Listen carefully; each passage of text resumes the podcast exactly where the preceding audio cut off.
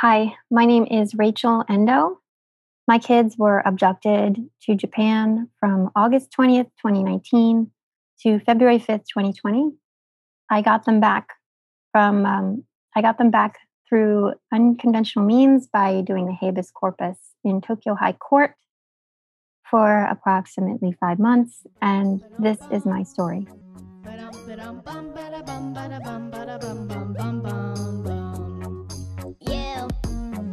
Be just like me. You're double. All you have to do is ask to see your family. You have so much.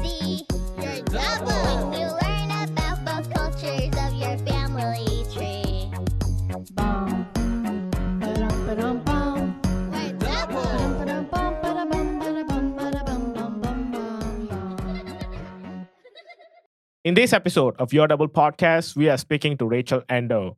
Her story is somewhat unique when it comes to these podcasts, as she is the first guest to ever reunite with her kids after being abducted by a Japanese ex husband. How she did that is rather unconventional, and we will talk about it through this episode.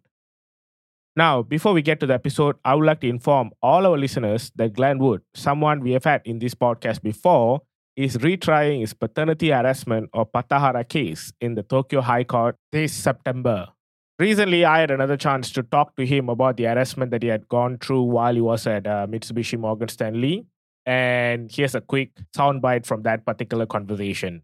So after I told my bosses that you know my my son was about to die, it was really life or death situation, and I needed to go right away. As I mentioned, the the reaction was quite shocking to me. That they just said, you know, kind of sit down and get back to work, and that began that began a long process of discussions and and conversations and eventually harassment. But um, you know, I I approached them I stayed at the company after that for for several days, even though the hospital was saying I needed to come right away. And I talked with my bosses in detail about you know kind of what was happening and why I needed to go. And uh, I explained the paternity leave system in Japan, which which is uh, a legal right of Japanese men and women. Um, and still, they they really wouldn't wouldn't budge, and they started to make up excuses, and they they started to ask about um, you know the paternity of of my son and whether I was really the father and and things like that. And eventually, as as you know, they required a DNA test, um, which which to me was was quite shocking. Um, you know, if you think about it, at the end of the day, what what what does an employee have to gain about lying about a child? It it, it really doesn't make any sense. And um, you know, so I I that that that began kind of the long long term harassment of of the situation. Eventually, I just had to leave uh, because um, I felt I really had to be there for my family. And you know, while I was away, uh, the communication was rather sparse. I continued to call and try to communicate with the company, but um, even from the beginning, uh, they they felt that my action as a man uh, by taking time off in a in a family emergency, they really felt that was treasonous, and um, I was doing something as as uh, a man working for a company that I wasn't supposed to do. I was the property of the company, and uh, regardless of whether a family member was dead or alive, that didn't matter. I was to be there at my desk. And so um, eventually, uh, thankfully, my son recovered and he was released from the hospital. Um, and when I returned to work, then uh, it began another long series of harassment. Basically, uh, the first day back to work, my boss told me that my job had been taken away from me. I was no longer able to do my job. And uh, I was to basically sit at my desk and, and do work, which is rather secretarial in nature, to be honest. And uh, that went on. Um, you know, I would try to call my bosses, they wouldn't answer the phone. I sent emails that weren't responded to. Um, I tried to speak with HR, um, and and they gave me again the the cold shoulder, wouldn't speak with me, or they gave me um, very dismissive type of comments like, uh, "Just go, just go and talk to so and so, and see if you can do something." You know, they they wouldn't take the issue seriously, and uh, eventually, it, you know, it, it got it got so bad that you know, I'd show up for a meeting and the meeting had been canceled or they changed the room of the meeting and didn't tell me about it. And, you know, it was quite pedantic actions, really, from a Western perspective um, that you would never expect in, in a professional setting. Um, and as I mentioned, eventually uh, I was fired. Uh, they reduced, they tried in, in between the, the, that time and the time I was fired, they reduced my compensation. They they gave me a, a basically no bonus, and they made excuses for that, even though my performance was exceptionally good. And at the end of the day, uh, as I mentioned, they they fired me um, for what, uh, and the reason they fired me was because they said I was lying, that I'd made up the whole story, and and and that anybody who lied uh, could be fired was their reasoning. So that was Glen Wood explaining the kind of harassment that he went through at Mitsubishi Morgan Stanley. If you would like to support him, you can go to findmyparent.org slash Glenwood for more details on his case. It will be awesome if you're in Japan and you can attend his court case. It is happening on the September 10th from 2 p.m. at courtroom number 822, Tokyo High Court. Now, without further ado, let's get to the episode with Rachel Endo. Okay, yeah.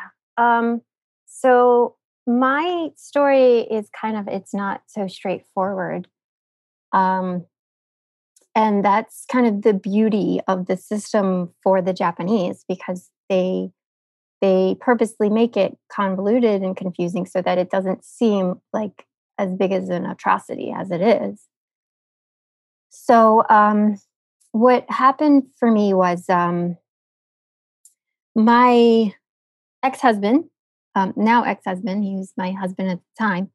Um, he was awarded uh, a visitation in Japan for six weeks in the summer. So we had gone through a custody battle in America. Um, I'm American, by the way, and he is Japanese. And we went through the custody battle in America, and I got physical custody, and we had tiebreaker legal custody between the two of us and they gave him a six week visitation in the summers in Japan. Now, our divorce wasn't final, so somehow he was able to convince the courts to do custody first and then finish the divorce later. Um, and because the divorce wasn't finalized in Japan, custody isn't really um, written down until the divorce is done. So until divorce is finalized, both parents have 50 50 custody. Um, so he knew that if he could just get them in Japan and register them at his home and his address, then I would become an editor and any attempt, even though I had 50% legal custody in Japan, uh, any attempt I make to see or be near the children would be like violating a protective order in essence. Um, I'm not exactly sure why they consider it like violating a protective order because what happens is if I would try to approach the children and I'm not physically living with them and they are uncomfortable with it and they or my husband's uncomfortable with, with it to the point that they notify the police the police in order to like snuff any kind of conflict the police would make me leave and if i did not cooperate then i'm like violating a law or something along those lines because they just want everything to be peaceful all the time. So once he had them there, just for this short six weeks, he registered them in school without including my name. He registered them living with him without including my name. And when the six weeks visitation was up, he didn't return them to America like he was supposed to in the American court order agreement. And so I um I had expected it actually, and knowing, you know, knowing how my husband was already, I had figured it out after being married for 10 years how he worked. I, I knew I expected all of it. So I went there expecting to get um, arrested or ostracized or whatever things, any things he was planning. I expected something tricky or devious. So I went there and tried to go to the school and um, uh, because um, I, I, knew I couldn't go to his address But uh, I went to the school and they um, they wouldn't let me see the kids. Uh, they put on this very kind front.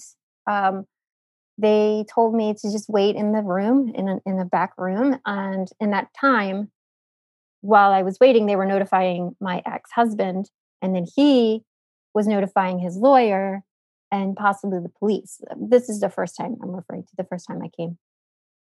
Um, but uh, when I came again, the police got involved, and he did. He did definitely did call the police and tried to get me arrested. So it's it's very confusing uh, because in Japan they blur the lines between domestic violence and child abuse. So if a spouse claims that they're being abused verbally or mentally, they are also saying that that's child abuse. Where in America and maybe other countries, they don't blur those lines. So in order to abduct the children, they don't even have to claim that there's being direct child abuse. They just say, well, I'm being abused by my spouse. Therefore, the children being abused. Therefore, they can't come near the children. And the only time you can get away with coming towards your children or near your children is if they don't scream.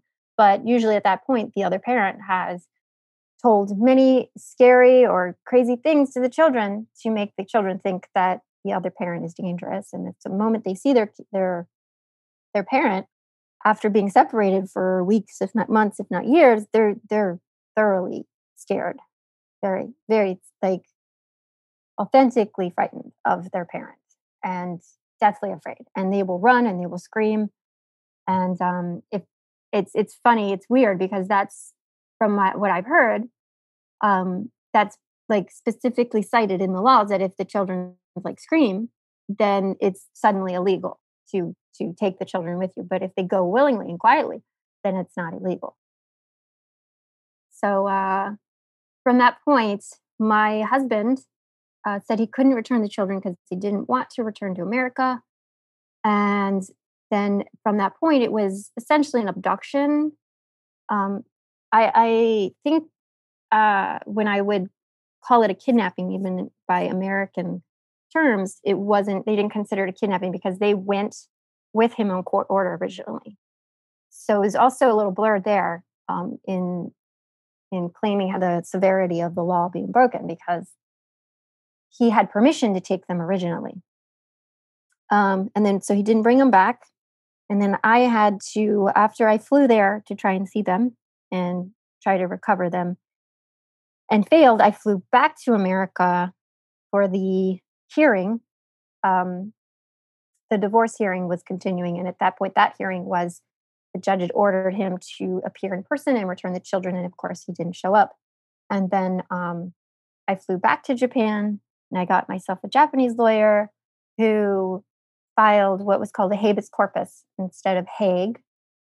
And I was able to recover the children after it was uh, seven months total. We were separated.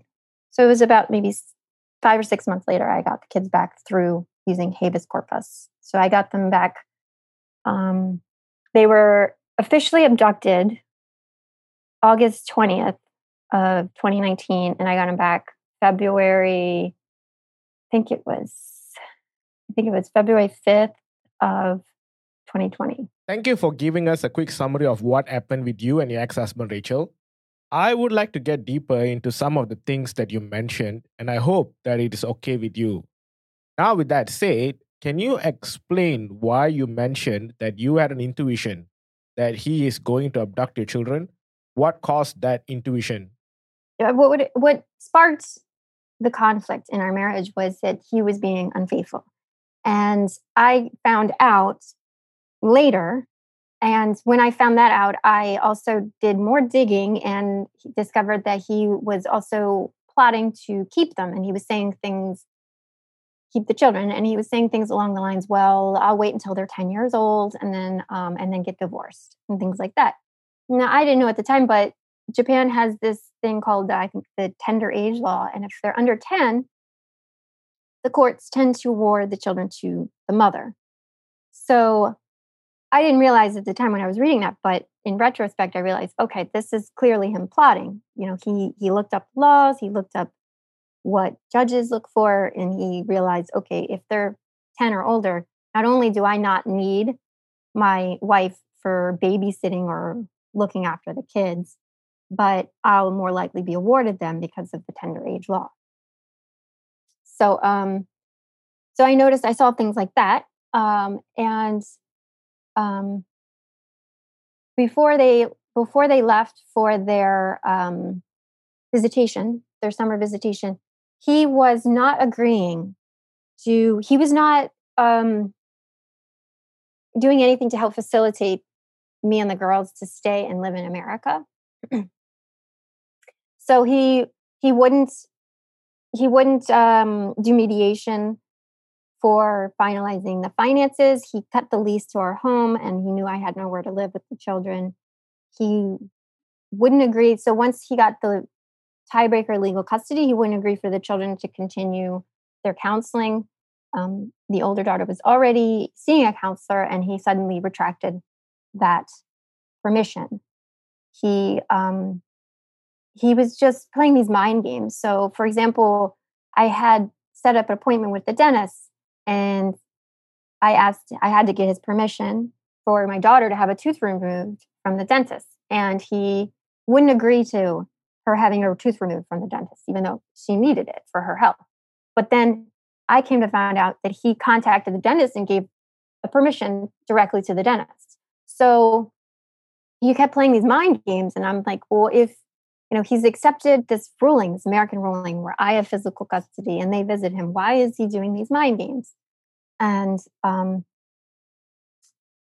uh, also, before they left, he said he spent like eleven thousand dollars to get their school supplies ready for their six week visit in Japan. And my thinking is, why do you need to invest $11,000 on new shoes and a school uniform if the children are only going to go to school for six weeks during their visit? And why do they even need to go to school at all? Because this is supposed to be like their summer vacation.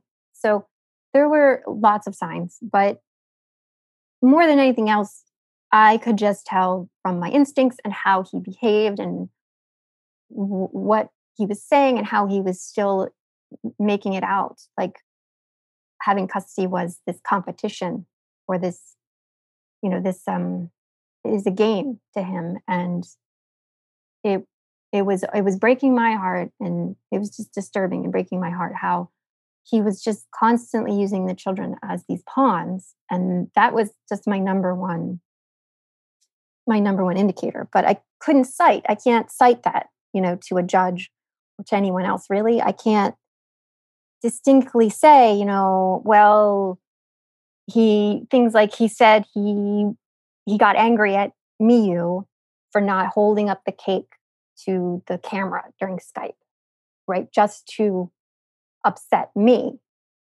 right? Things just little, it's just little mind games he was playing, things like that. It was her birthday. Uh, and I said to him before Miyu came in front of the camera, I said, I'm going to sing happy birthday to our daughter, Miyu. Um, I'd like to include you. So I'm going to bring the cake in to the camera during Skype. And he said, no, no, I don't, I don't have to do that. And I'm like, why wouldn't you want to sing happy birthday to your daughter? I'm thinking. So I did it anyway. I just, I had Miyu come for her call for her dad and brought the cake in and I was singing and he wouldn't sing. Instead, he yelled at Miyu to hold up the cake so he could see it. And just these, these little things, these little mind games he was doing just to you know, destabilize me or destabilize the children and cause confusion and chaos um, you know just just to make me look like an unhinged mom which he wouldn't need to do anymore if he had accepted the custody agreement that was already settled. So i knew he was still trying to alter things or you know mess with things. And um, like little things like that you know you can't really explain to the judge or if you did you'd have to have an extensive report telling like this this this this and things like you know how you would hang up the calls like the girls if they had to go to the bathroom during their skype calls because once once uh, he left america we finished the custody february 28th and he left america march 1st and i was also ordered to do skype calls between then and their visit in the summer.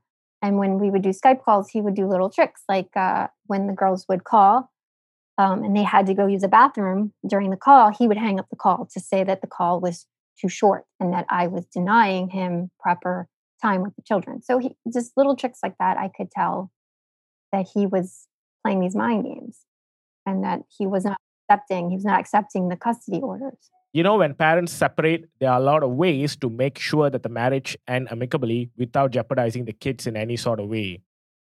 Throughout my experience hosting these podcasts, I've been curious about why people decide to go with things like abduction and alienation and so on.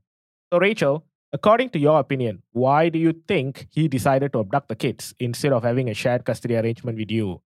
I know I'm asking for your opinion and these are not based on facts, but if he wants to get on the podcast and explain his thinking, I'll be more than happy to speak with him. Now, with that said, Rachel, why do you think he did that? Oh well, I definitely think it was it was money um, more than anything else. Uh, probably a, a, big part also was pride, but um, and just the fact that he probably knew or felt he could get away with it. I mean, just the fact that the Japanese laws give absolute power to absolute power to one parent over the other. It makes it, it opens that door for the possibility for someone to just do to just totally crush the other person. And it's like, well, if I can do that, why not? Right? If you are a kind of person that doesn't mind exploiting people and you have this perfect opportunity to do it, they're you know, you're going to take it. And that's I think in my opinion a big part of why they do that. And um just Japanese law, it seems, is the ones that allow this sort of thing. And I think originally it was there, it was there, and it was meant to be helpful to the weaker person, the victim. Um, it possibly or probably, you know, true domestic violence victims in the past that just had no resources or nowhere to turn, and this is their only option. And in those cases, maybe the this is justified or this is how to enact justice for them.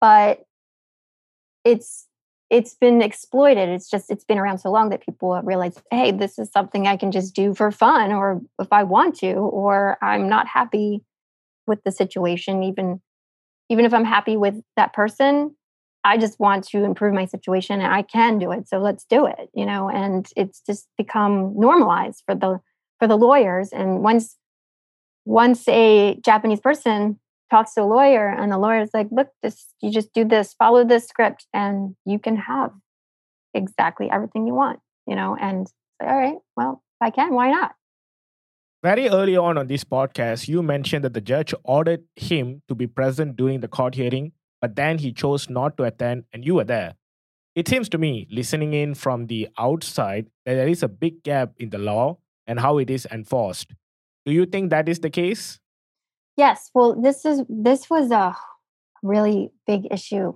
for me um, because um, before they left, I like I said, I I just knew he wasn't going to bring them back. I could just tell from his attitude and his actions and his yeah, his everything. And um, so I was trying to prevent their visit. Uh, I had I had an expert witness. Um, she was um, a, a Hague Convention lawyer, and she testified how Japan is essentially a black hole. And I had a, um, a motion to alter or amend the custody order so that they would not go visit in the summer. And the judge um, just didn't, she just couldn't believe she, I, I think she had this impression of Japan that everybody has that Japan is this wonderful fun, loving, kawaii place, you know, and um, and that they're very respectful. And so she couldn't. The judge could not imagine that that the Japanese would not listen to the judge. So the judge ordered the children to visit, and I knew probably better than the judge that she had no power over the children once they're gone. And um, you know, uh, my ex argued in court that uh, Japan had signed the Hague, and that you know because of the Hague, that the children would have to be returned, and even submitted like you know flyers about the Hague Convention and things um, that that were found at the Japanese embassy.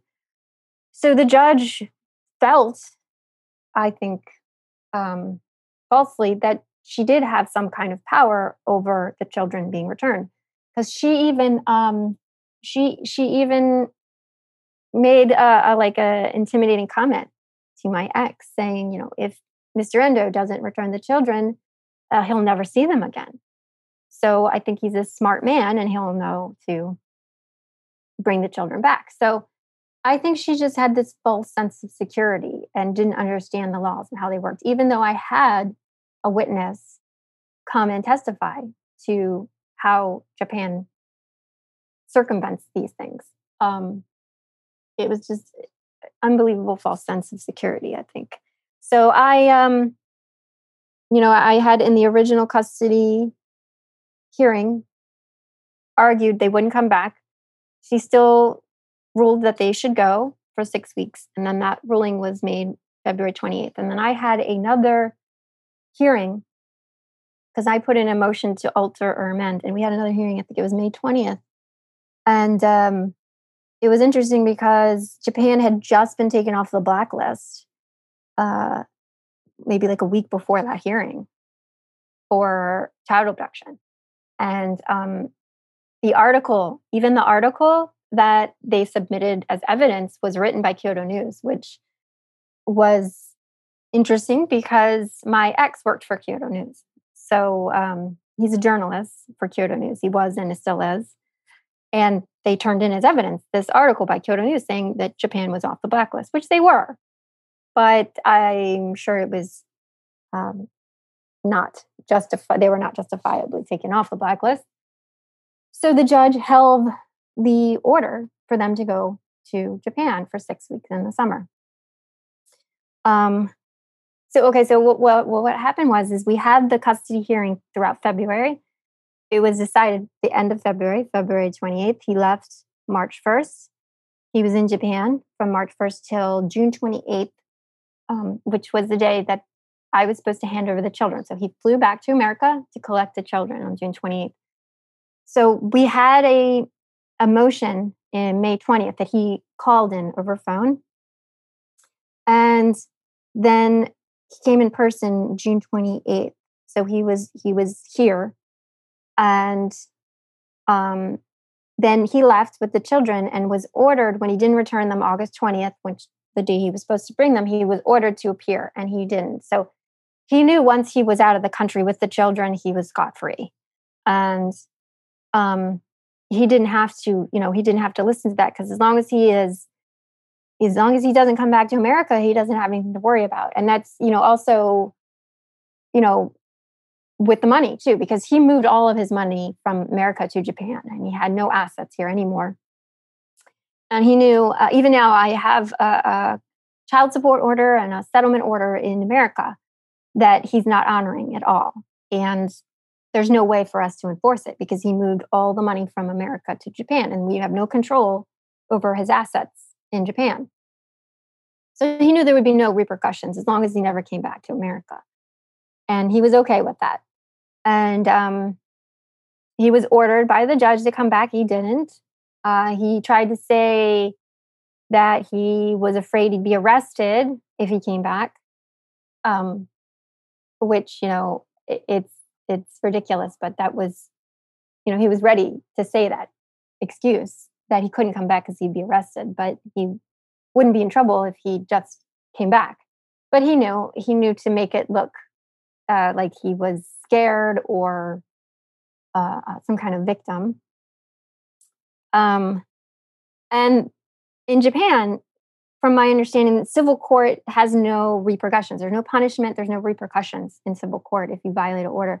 In fact, my um, my court hearings in Japan, I had a court order which was never officially stamped and made public.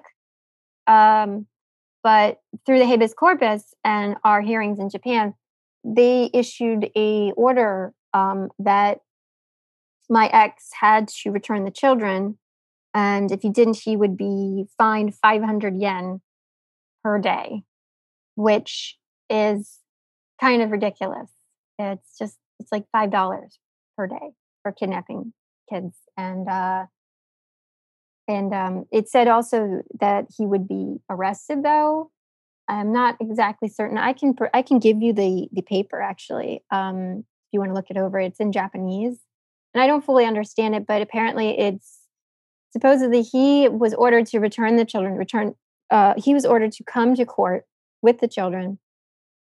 And if the children did not come home with me or he didn't bring the children that they would arrest him. But i'm not sure what would happen if he didn't even show up like would he even be arrested? I don't know. Um, but typically there is no repercussions for civil court. There is no consequences. But this the habeas corpus from my understanding is a last resort and it's the only exception where it does cross over from civil to criminal. But even then the the monetary punishment was only 500 yen a day. It was five dollars a day which is like it's like nothing. I mean compared to i spent like $200000 in legal fees to get my kids back. And um he just has to pay 500 yen a day. It's nuts but um so yeah there's there's no they don't have any they don't take anything serious. They don't take uh other countries laws and systems seriously. They they they're in their own little world and they're happy with that. They're okay because they think that their their world and their island is better it's the best and it's better than every other country's systems and that's okay if if you know the other the rest of the world doesn't understand. They they're happy or he, he is anyway at least specifically my ex is happy to just stay in japan forever um, and the other the rest of the world doesn't understand so it's okay if he doesn't have to ever you know meet them or confront them ever again so it's it's also about confrontation like japanese culture just avoids confrontation at all costs it seems. That's just culturally how they are i think and um you know if if it requires being deceitful or lying or going behind your back that's all right as long as you avoid you know actual face-to-face conversation um a- actual face-to-face confrontation. So um this is how they they tend to do it they just they, they it's okay to lie if in the end you can avoid confrontation Rachel, you keep mentioning habeas corpus helped you reunite with your kids. Can you explain what is that all about and how exactly habeas corpus helped you in this situation? Okay, so well, um, I am not. I don't fully understand it myself, but I can try and explain as best I as as best I can. Um, okay, so yeah, so habeas corpus, from my understanding, it's um, I, think it's a law that it's perhaps like internationally used. Many countries have it and use it as well, and it's been around for a long time. Um, I think it literally means. Let me see. I can look it up real quick here. So it's it's against the law to retain someone against their will, and it's arguing that my children are being retained against their will, and that's illegal. And um, the Hague actually in Japan, um, the typical uh, order of things is you would file the Hague, and if you win, the children would be, or I should say, the parent is ordered to return the children, um, the children to the other parent. Uh, but like in James Cook's case, the um, the retaining parent did not comply, so she didn't she didn't bring the children back, and there was no mechanism to go take the to take the children. So if they just don't listen, then there's no consequence. So this happened, I knew, um, to James Cook several times. Um, and then the next step would be to file habeas corpus, which is considered a last resort where then it's considered illegal to continue to retain the children. So uh, James Cook probably would have done that next if the judges hadn't changed their ruling. Um, and there are other cases of other parents I heard where they tried to move on to the step of habeas corpus and they still got thwarted somehow, unfortunately. But in my case, I argued, my lawyer argued that we had grounds to skip the Hague, uh, saying that if he was going to return the children voluntarily, he would have done so already. because if we win Hague, he would have to voluntarily return them.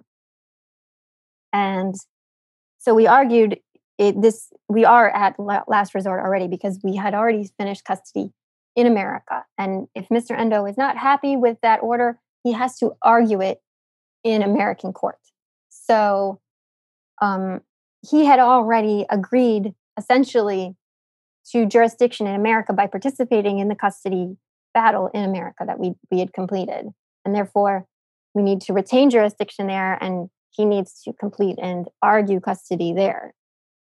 Um, the dangerous thing also with The Hague is that you're not supposed to argue, argue custody, but they can try and argue that because child abuse is present, we need to revisit uh, the question of custody.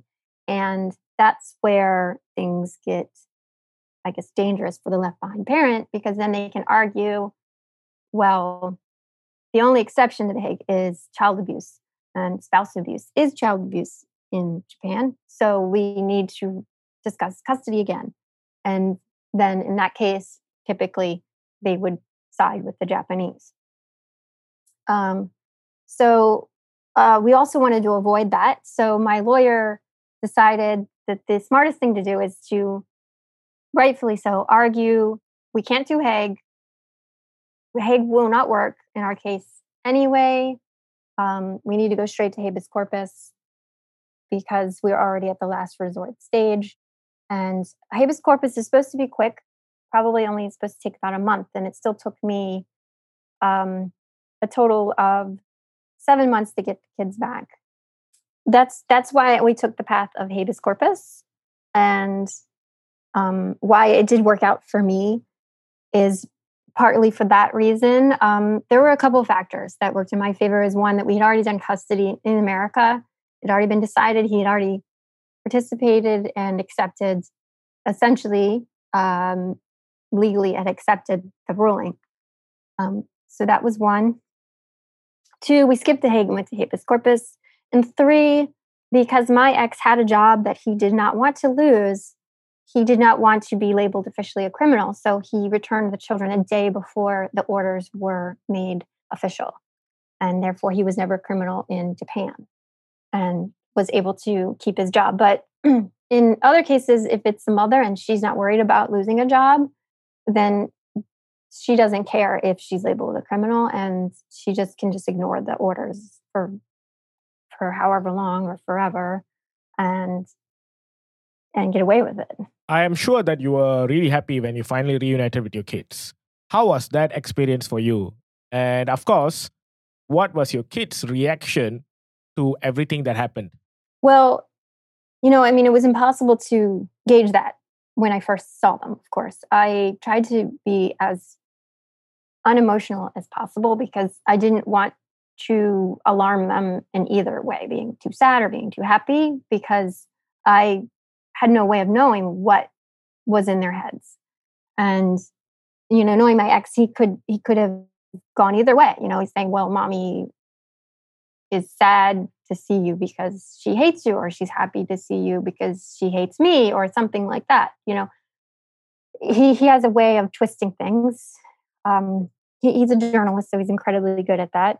So I, I had no idea what to expect. I just tried to be as emotionless as possible and just get a feel and a gauge for what they're feeling or what they're thinking. And when I did see them, they were kind of the same. They were kind of like confused and scared and didn't know if they should be happy or sad. Um, um, after some time, I, I, you know, it's it's been about year or two now since I got him back, and um, um, you know, after some time, slowly, piece by piece, I'm finding out what things he had told them and what they were thinking. I know he had told them things like, um, you know, that I didn't love them and that's why I wasn't there. Um, he would try to call me because they, they would ask to call me and he would pretend to call me and dial like a wrong number and I wouldn't answer. And the kids thought, know, mommy doesn't love me. She won't answer my calls, things like that. Um, um, so, you know, they started to be okay with you know, um, not having me there, thinking I didn't want them, you know. And after that went on for some time, there was the the hearings uh, going on still. And around Christmas time, the judges started to rule in my favor. The the Japanese judges started to rule in my favor, and were saying that you know Mr. Endo needs to return the kids. And um, that's when he tried to argue child abuse, and he brought in the best interest attorney, the, the child's attorney, and had the children talk to the child's attorney. And he had the kids, especially the my older one, um, you know, say whatever bad thing she could think about me. And she even wrote something like six pages of letters about whatever terrible thing she could think of me. Uh, and she felt incredibly guilty about that. I know she was deathly afraid that I saw the letters and I would not love her or hate her. And I think she still carries that guilt. Um, the, my younger daughter, she she didn't she tends to not listen. Um, I mean, in a good way, right? I mean, my ex was trying to pressure her, I think, to write letters, and I think she didn't, or you know, whatever she wrote was not sufficient. But my my older daughter wants to make everyone happy, and she got pressured, and she tried to write the best terrible letter she could to make her dad happy, and um, and then when she was returned to me, I could I could tell because I had seen those letters actually already I don't know if she knew that I sold those letters, but I could, I knew she felt guilty about it. And I didn't want to bring it up with her. Or if I did, I wanted to do it delicately, but, you know, um, things didn't work out that way. She stumbled across them on my computer and saw that I had seen them, and she just was full of guilt. And I think that's the sad thing for left behind children, or, or I mean, I should say abducted children. Um, that's the saddest thing for the the abducted children is the guilt i'm sure. Um, they when they come to find out that the parent they hated for years was not supposed to be hated uh, i'm sure that they're just riddled with guilt. And in my case i was lucky because it it didn't last that long. She only had that guilt probably for a few months but i mean before being able to to talk it out with me but um I'm sure she still to this day feels some level of guilt about it. And I feel terrible that she was put in that position because in America, we, we had a best interest attorney in America, but the the best interest attorney in America isn't, doesn't put the children in that sort of position. They just ask the children, you know, um, you know, observe them and ask them how school. You know, what do you think about your classes? What do you like to do for fun? And they try to stay out of the children's business as much as possible and just evaluate like an observer. But um, in Japan, it's I think it's definitely different. They they they they tend to have more of this influence on them or um, more power, decision power as well. I think, and they get more involved.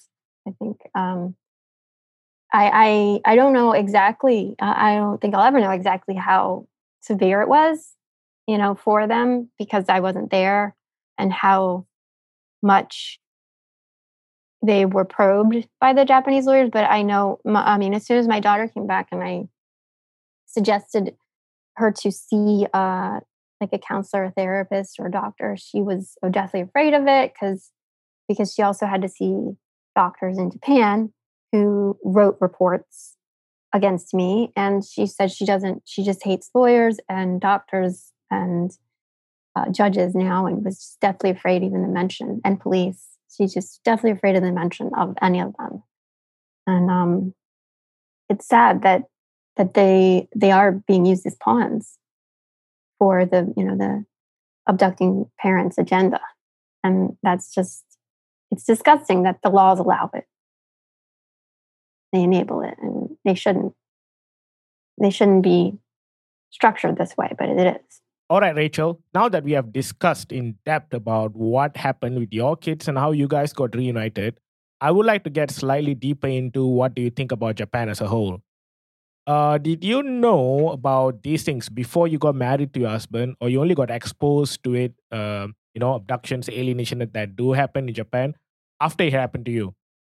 Well, um, I okay. So I went to Temple University. It's an American college with a satellite campus in Tokyo, and a part of my required classes was um, now I can't remember the official name. I think it was like racism and um, there was there was some cultural uh, classes, and one of them I think was racism, and it included uh, there was there was some subject that included uh, like burakumin. I don't know if you know what that is, and like I knew. I think burakumin is uh, like the lower class people in Japanese uh, in in Japanese society that had jobs like butchers and things like related to death, and it would be put on their koseki, which is like their family registry, and it would permanently be tied to who they are, even their descendants. You know, they'd be labeled burakumin for like the rest of eternity, right? Tied to their name.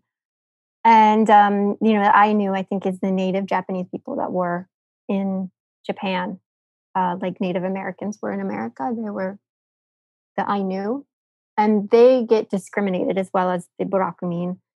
And, um, and we even had some subject matter where we went over uh, Debito Arudo. Debito Arudo. He has, uh, we had to study him. And um, what else? And they did bring up um, the Japanese custody laws and how children tend to get abducted. And I remember at the time I didn't really take it seriously. I was glad to learn about it. And I thought, oh, well, that will never happen to me. I don't have to worry about that. Um, and, um, you know, if, if I even hook up with the Japanese. Um, and they also talk about how culturally Japanese uh, are unfaithful a lot. There was uh, like even a documentary watch um, where they would interview these couples, and the wife would be crying and talking about how her husband's always being unfaithful, but she's okay with it because she has no choice, kind of. And it's just the culture. And I was like, well, I'm not okay with that. So I remember when I met my husband, I I had these discussions with him. I was like, look, I know culturally Japanese men, they're unfaithful. I'm not okay with that. He told me he had many past relationships where his his girlfriends were always unfaithful. So he hates that too. And so it's like, so we're good. We're never gonna have to worry about that. And um and yeah, so we we established way ahead of time that that's a deal breaker. And we were on the same page. But apparently um, we weren't on the same page, and he was just leading me to believe we were on the same page. And um, uh, yeah, so I mean, I had to. Uh, I remember learning about this uh, in class uh, in in college before meeting my my husband, and um, you know, I, I think they have. I think the Japanese just have a lot of pride they're very, very prideful. And I used to have uh, a great appreciation for their tendency, like their soft power and their tendency to not be confrontational. But now I can see the ugly side of that. And, you know, um, the way they counterbalance that is by being, you know, two faced and, and lying and ugly behind people's backs. So if if it was possible to be non-confrontational and still resolve conflicts in a calm way uh, with maybe an in-between person or that sort of thing, then that maybe that would be perfect or, or my ideal. But instead, they they just do these these uh, like ninja devious secret things that are just um, in their mind um, you know uh, you know taking back justice like i, I remember my I, talking to my ex too he said because he would he would get really angry and start yelling sometimes at people which not was not very japanese of him but he, he said he used to watch like police dramas in his mind that was enacting justice like he would be angry and start yelling because that's what you do.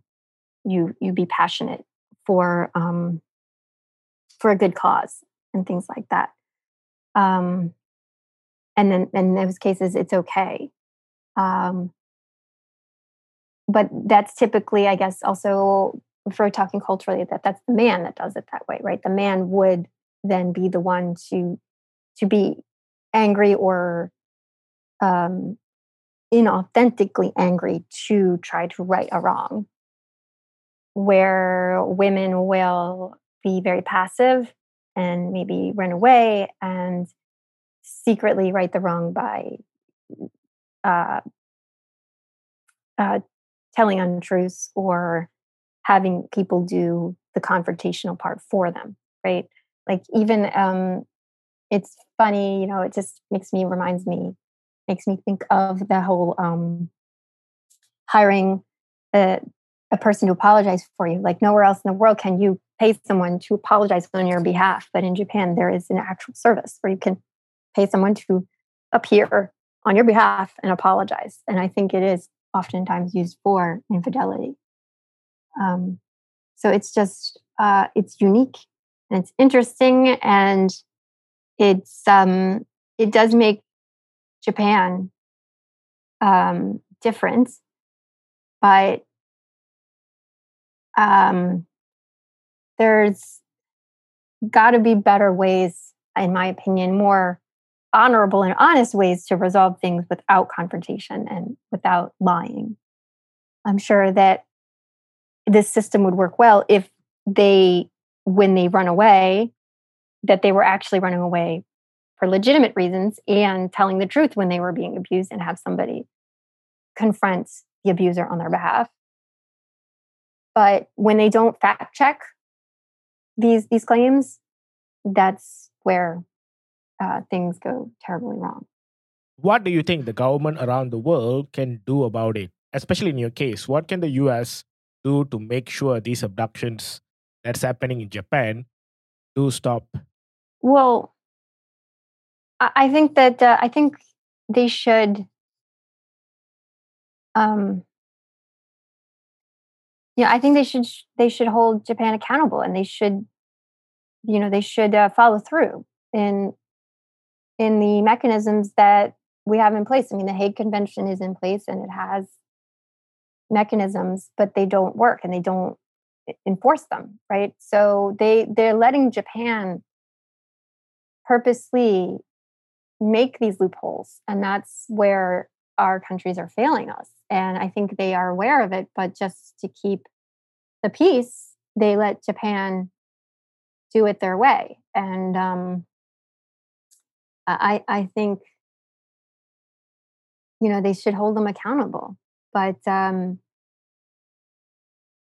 they they just won't. I I I've um, I mean, even in my case, I reached out to the State Department and the only thing they did for me was they submitted my case to open a Hague case and gave me a list of lawyers' names that I could contact. And, um, you know, um, even the list was, I, I, mean, I, I know a couple of those lawyers are actually corrupt on that list. So I, I went and found my own lawyer and not from the list. And it worked out for me. Um, so, you know, they, the State Department didn't really do anything for me, and I, you know, I reached out to some of my um, politicians, and um, you know, they, they, I met one politician took time to, to meet with me and discuss it, but you know, um, perhaps if there was more time, that they could have. Uh, they started to show interest in in my case, but nothing moved because I got my kids back. I guess relatively fast. But um, you know, I, I just unless I know what kind of deals they have in the background, I don't know what to say. You know, I mean, I can't for whatever reason they're not they're not being strict about it, and um, just to maintain relationships, I guess. We know that uh, we have a lot of parents who are listening in who might be going through similar situations as yours. What kind of advice or what kind of suggestions do you have for them as someone who have successfully reunited with their kids? Well, that's difficult. See, each case is unique, really. Um, you know, um, if there's a chance they could get them back, like in my case, I'd say stay calm. Um, that's the number one thing they use against you is, um, you know, they, they know that not having your kids makes you crazy. And they want to use your reaction against you to say you are in fact crazy.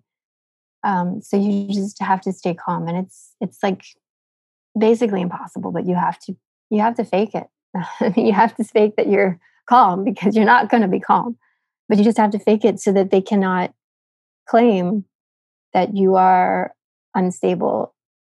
Um, you know that you're too unstable to take care of your kids. So that's their number one tactic. I think they know how to manipulate and um, use your love against you, your love for your children. They use it against you, and they know it, and they don't care. That's the disgusting thing about it. But uh, yeah, I mean, that would be my advice. Um, if there's a chance, if there's no chance you're going to get your kids back, then um, you just have to find some way to deal with the pain. And um, I I have no idea how to give advice on that because for each you know every person it's going to be the, the level of pain is going to be different. And for me, I don't think I could handle that kind of that level of pain if I hadn't got them back. I don't know how I could have handled it. Um, and I wasn't even willing to think about it. Uh, and luckily I didn't have to. But um, you know, uh, and I hate to even say that there's the possibility of you not getting back because it shouldn't be a possibility, but it is for a lot of parents, especially fathers, and that's why a lot of them have to just disassociate. They just have to. The only way I think is to just try and, you know, uh, cut yourself off from your own feelings. Um, it's like uh, that one parent, I, I forget his name, but it's like he said, it's just like a, a living death. And I think that's accurate. You're just half of you is dead. You have to just let half of you be dead because if you tap into those feelings, you just go nuts. You just go insane. And I don't know how anybody could deal with that. I I did for a little while. I did have to do that. I do remember, especially at Halloween when they were they were taken during Halloween, and I I just had to make myself forget um, that I was missing their Halloween because yeah, Rachel, I totally understand your pain. But with that said, right, uh, I have interviewed and talked to a lot of Japanese people and also foreigners who are going through similar situations. And I think you are the first one who have successfully, you know, reunited with your kids. And, and that's awesome, you ask me. Even on the podcast, I think you are the first. Yeah, that's what I've heard. Well, yeah, I, that's what I heard too. But um, no, uh, there has been. I do know someone. I don't know if you are aware, but I do know someone who, after me trying to copy my case, did get his uh, child back.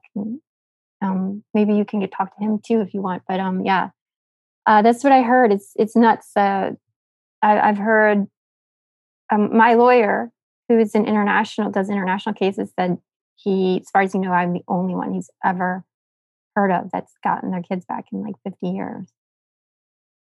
And uh, someone told me they did the math, uh, and that uh, he said that there's he can only um, calculate a three percent return rate, uh, including my case over the last like 50 years.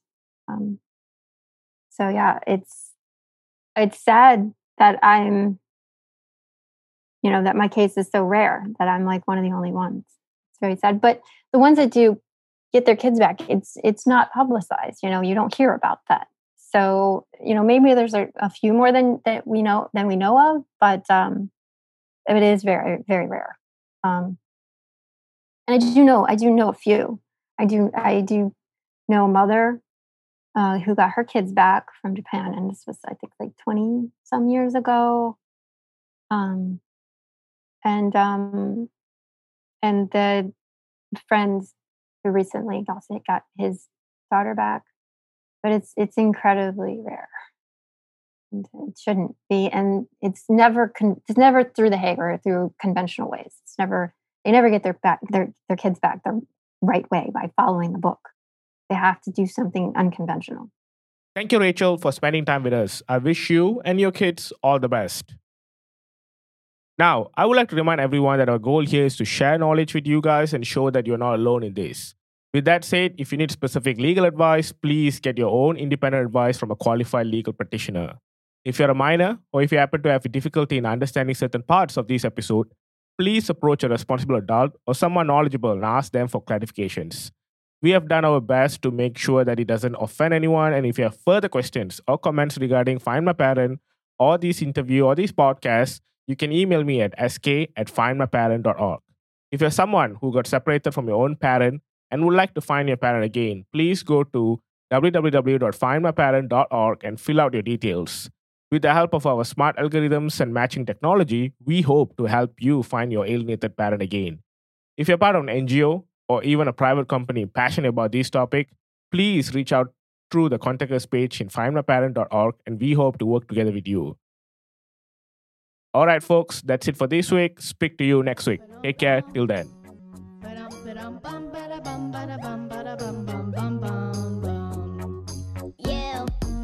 Can be just like me.